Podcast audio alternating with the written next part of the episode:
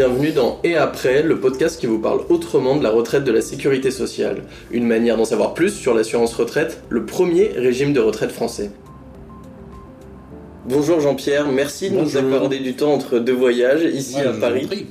votre ville de cœur, votre seconde maison, on peut le dire, après les avions. Ma maison, tout simplement, les avions étant le moyen qui me permet d'aller d'un point A à un point B, souvent avec beaucoup de plaisir, toujours et depuis très longtemps.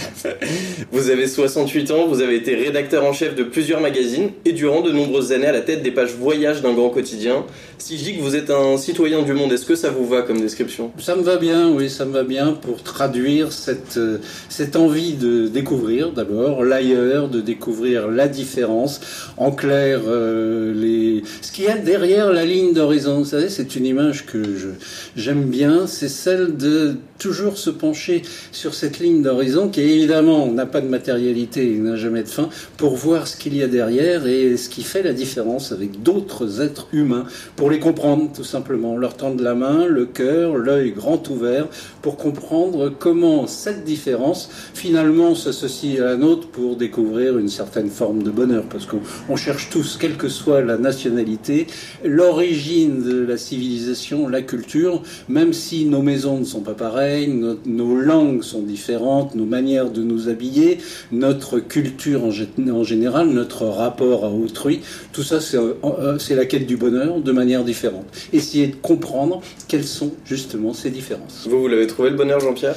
Je l'ai trouvé à ma manière euh, dans mon style de vie et j'ai tout fait pour qu'effectivement il y ait une concordance entre ce que je suis et ce que je vis.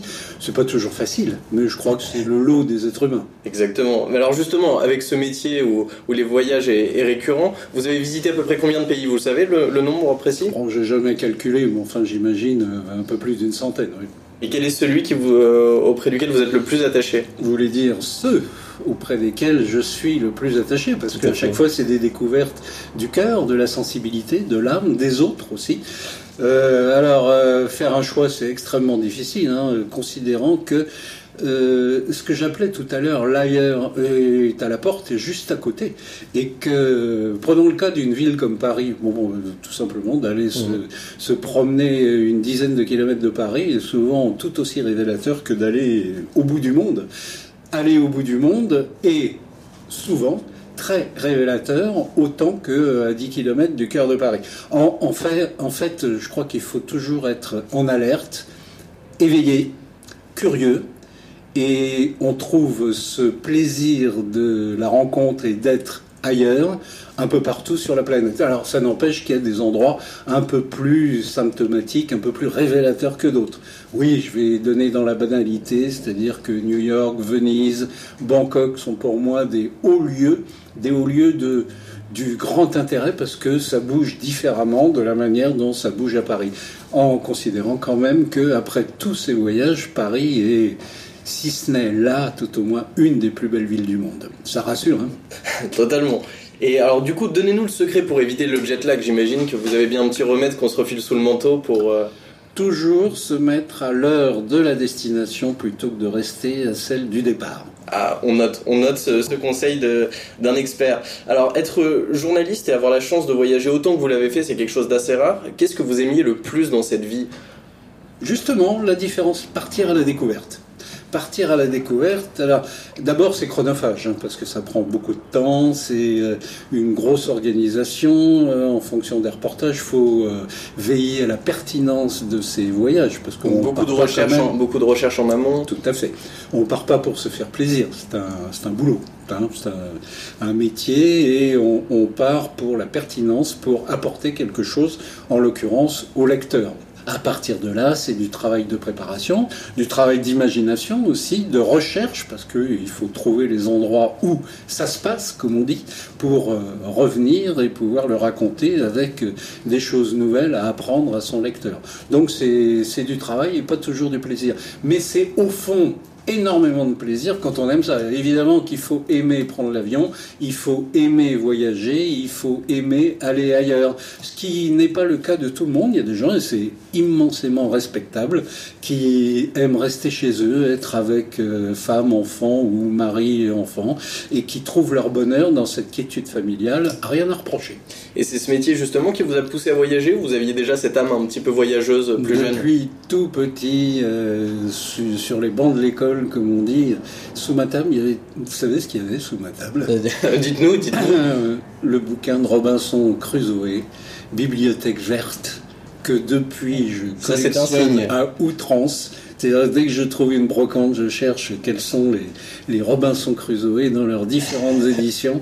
Et euh, c'était le révélateur d'un ailleurs à la fois mythique, hein, complètement inventé, rêvé, mais une manière aussi de me dire, bah, quand je serai grand, moi, c'est ça que je veux faire. J'y suis un petit peu arrivé. Vous avez pris votre retraite en 2017. Comment s'est passé ce moment? Ouais, écoutez, la, retraite, c'est un événement purement social. Hein.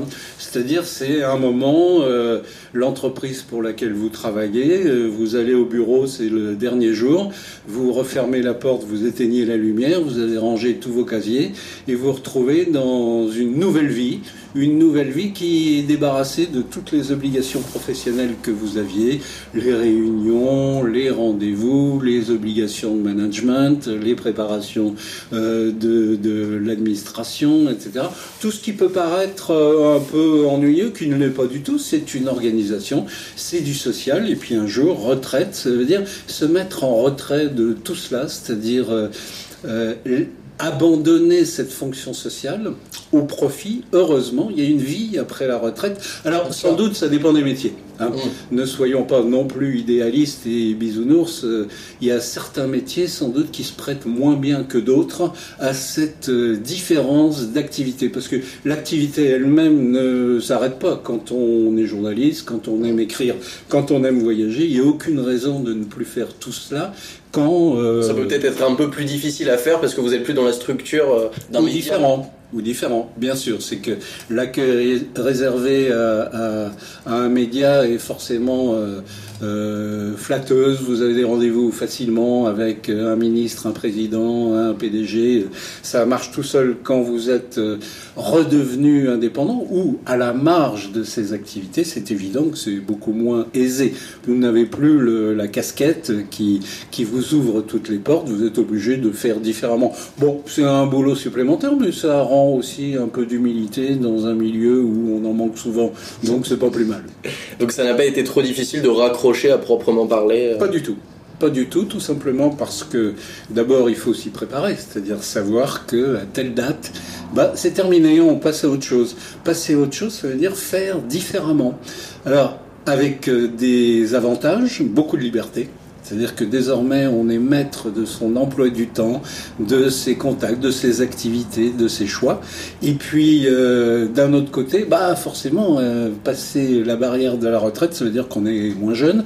Hein. Certes, on court moins vite, on, on, a sans doute moins de tonus, quoique voir. On a plus d'expérience aussi. Vous voyez, c'est une sorte de, de cocktail entre les moins, les plus alors on essaye de valoriser les plus, évidemment. Et ces plus sont très importants parce que c'est une liberté retrouvée qu'on n'a jamais dans sa phase active, où on est toujours dans le stress, dans l'urgence, dans les rendez-vous qu'il ne faut pas manquer, dans les réunions qui s'éternisent et dans les, dans les comptes rendus qu'il faut boucler euh, avant ce soir, euh, etc. Donc c'est cette liberté qui a vraiment le plus changé dans votre nouveau quotidien? Ah oui incontestablement. Et elle est grisante, cette liberté. Parce que tout simplement, on découvre que enfin, on peut faire comme on a envie sans qu'il y ait de paramètres de contrôle, sans qu'il y ait de justificatif à donner, sauf assez proche bien entendu, puisque au lieu d'être 8 heures par jour, voire 10 heures, 15 heures au bureau, on est désormais a priori euh, à la maison avec ceux qui nous entourent. Et du coup, justement, vous avez l'impression que ça vous a changé, vous, en tant qu'homme? Non, parce que, enfin, c'est sans doute très prétentieux de dire non. Ce serait plutôt à ceux qui me côtoient de, répondre pour moi. En tout cas, j'avais fait l'option euh, ferme et déterminée en l'expliquant à tous ceux qui sont autour de moi que je continuais à exercer les deux les deux activités qui m'avaient toute ma vie passionné, qui avaient guidé mon engagement professionnel, c'était premièrement le voyage euh, sur le mode la découverte. Hein, c'est pas faire du kilomètre pour le plaisir, mais aller découvrir ailleurs, des ailleurs que je ne connais pas. Et deuxièmement, écrire. Donc, je continuais tout simplement à aller découvrir des ailleurs de manière différente, en prenant mon temps c'est-à-dire que plutôt que de, de, continuer sur le rythme qu'impose un quotidien euh, et ses pages tourisme, de passer deux jours ici, trois jours là-bas, euh, et euh, à la limite de se faire déposer une nouvelle valise à l'aéroport pour repartir passer une nuit à tel endroit. Ça, c'était vraiment, c'était vraiment la vie que vous aviez. Ah oui, tout à fait. Je dois dire que passer sa vie dans les avions, c'est une réalité que j'ai bien connue. Hein, bien connu. Et maintenant, non, quand je voyage, je, je mise sur le temps, c'est-à-dire que plutôt que de, picorer un peu partout sur la planète, je préfère m'installer quelque part et rester 15 jours, 3 semaines, un mois. Je loue un appartement et je regarde la vie qui passe en bas de cet appartement. Ça me permet d'avoir de nouveaux voisins, de les côtoyer, de leur parler et de, vivre leur vie. Privilège que je n'avais jamais eu auparavant, qui était plutôt un rôle d'observation quand vous arrivez quelque part, vous savez que vous restez 48 heures, que ce soit New York, Bordeaux, Shanghai, Miami, où vous voulez, ou même euh, province. Euh, vous êtes là en, mission. Hein. c'est un peu un parachutage. Et vous menez une opération de type euh, limite militaire. Désormais, non, je suis, je m'intègre à la vie sur place et puis je la regarde, je la savoure et j'essaye d'en comprendre les tenants et les aboutissants. Vous avez découvert le luxe du temps long. Voilà, exactement, exactement. Dans une société qui euh, vit de plus en plus dans l'urgence, faut tout faire très vite. Ah, ces satanés écrans qui nous ont appris l'immédiateté, alors qui nous apportent beaucoup, parce que c'est fascinant d'être n'importe où sur la planète et de savoir immédiatement ce qui se passe ici, là-bas, ailleurs. Mais, mais, mais, prenons de temps en temps le temps tout simplement de regarder, de réfléchir et d'aimer. C'est beau. Et euh, justement, on va reparler du moment, vous l'avez dit, vous avez anticipé cette retraite. Est-ce que au niveau des formalités administratives, vous étiez au point? Est-ce que vous aviez déjà anticipé tout ce cheminement? Oui, alors bon, c'est un cas un peu particulier parce que les grands organes de presse, comme on dit, les, les, quotidiens nationaux en France, tout au moins celui pour lequel je travaillais, ont un service qui est dédié à cette préparation des dossiers de retraite. Donc euh, ça a été extrêmement facile. Oui, au début, je ne le savais pas d'ailleurs, et j'ai tenté de... Alors c'est vrai que c'est un maquis administratif où il n'est pas toujours facile de se retrouver. Mais bon, là, grâce à mon, mon titre euh, et ce service adapté, alors vraiment, ça, en trois mois, tout était réglé. Je savais exactement quand je pouvais partir, combien j'allais toucher euh, en termes de pension, euh, ce qu'il me fallait fournir comme document, bref, tout ça était extrêmement facile. Mais je souligne, hein, je répète que c'est un cas très particulier puisque ce, quotidien a le service qu'il faut, de même que nous avions un médecin intégré. Vous voyez, c'est des petits détails, mais il y a encore une tradition de la presse nationale qui fait que c'est un confort total pour ceux qui y travaillent. Et rassurez-nous, vous continuez donc quand même à sauter dans des avions assez régulièrement. Oui, oui, oui, oui, mais j'ai appris à faire mes réservations moi-même, hein, ce qui change un petit peu, bon, qui euh, fait qu'on découvre que c'est pas toujours si simple, que ça coûte, Hein, que c'est un vrai budget de voyager et que euh, bon, mais ça fait partie du plaisir aussi de considérer que euh, c'est un agrément de vie, un style de vie aussi que je fais partager et qui, moi, me va très très bien. Alors, je pars beaucoup moins souvent, bien entendu, hein, mais comme je le disais tout à l'heure, je pars plus longtemps. Vous rêvez, quelles sont les prochaines destinations? Là, je pars aux Seychelles. Pourquoi ah. les Seychelles Ah non, mais c'est pas euh, évident. J'ai toujours été fasciné, confère Robinson Crusoe dont je parlais tout à l'heure, toujours été fasciné par cette période 17e, 18e siècle où on arrivait sur des terres nouvelles, comme ça, et c'est le cas des Seychelles, où il n'y avait personne. On arrivait sur des terres nouvelles, vous vous rendez compte, après 2, 3, 4 mois de voyage sur des, bateaux, on ferait mieux d'appeler ça des rafiaux, parce qu'ils étaient tout petits, beaucoup moins grands qu'on imagine, vu la taille des, bateaux modernes. Donc c'était des petits bateaux dans lesquels on s'entassait avec euh, des, profils totalement différents. Le marin, parce que de toute façon, il n'y avait plus de travail à la Le capitaine, lui, fils de bonne famille, mais qui peut tenter par l'aventure, par cette sorte de découverte qu'il allait euh, faire au nom du pays. Et puis tous ces seconds, alors eux, hein, plus ou moins virés de la famille, parce qu'on ne pouvait pas s'occuper de tout le monde, les familles étaient nombreuses à l'époque, bien ça faisait une micro-société qui embarquait en mer, vous vous rendez compte, vivre sur des bateaux qui faisaient même pas 30 mètres de long, où on était une bonne centaine, il y avait une promiscuité qui devait être terrible, il devait y avoir des bagarres, et puis des amitiés, des ah, ça resserre les liens. Il y avait tout, il y avait tout. Hein, d'une solidarité sans doute qui était exemplaire, et ces gens-là, un beau matin, terre, terre, terre, euh, bon, et ils découvraient un, nouveau pays qui allait devenir une escale de la marine officielle après pour mener les guerres ou faire du commerce. Bon, les Seychelles, c'est l'endroit typique où ce ne sont pas les, plus grands noms qui ont débarqué aux Seychelles, au contraire, on envoyait plutôt les seconds, les troisièmes et les quatrièmes enfants pour aller mettre le pied sur cette terre qui était déserte. Rendez-vous compte, il y avait des crocodiles, c'est tous, ils notent cette présence de ces animaux furieux. Il y avait une forêt primaire qui était tellement dense qu'on ne pouvait pénétrer 5 mètres à l'intérieur des terres qu'à la machette ou coupe-coupe.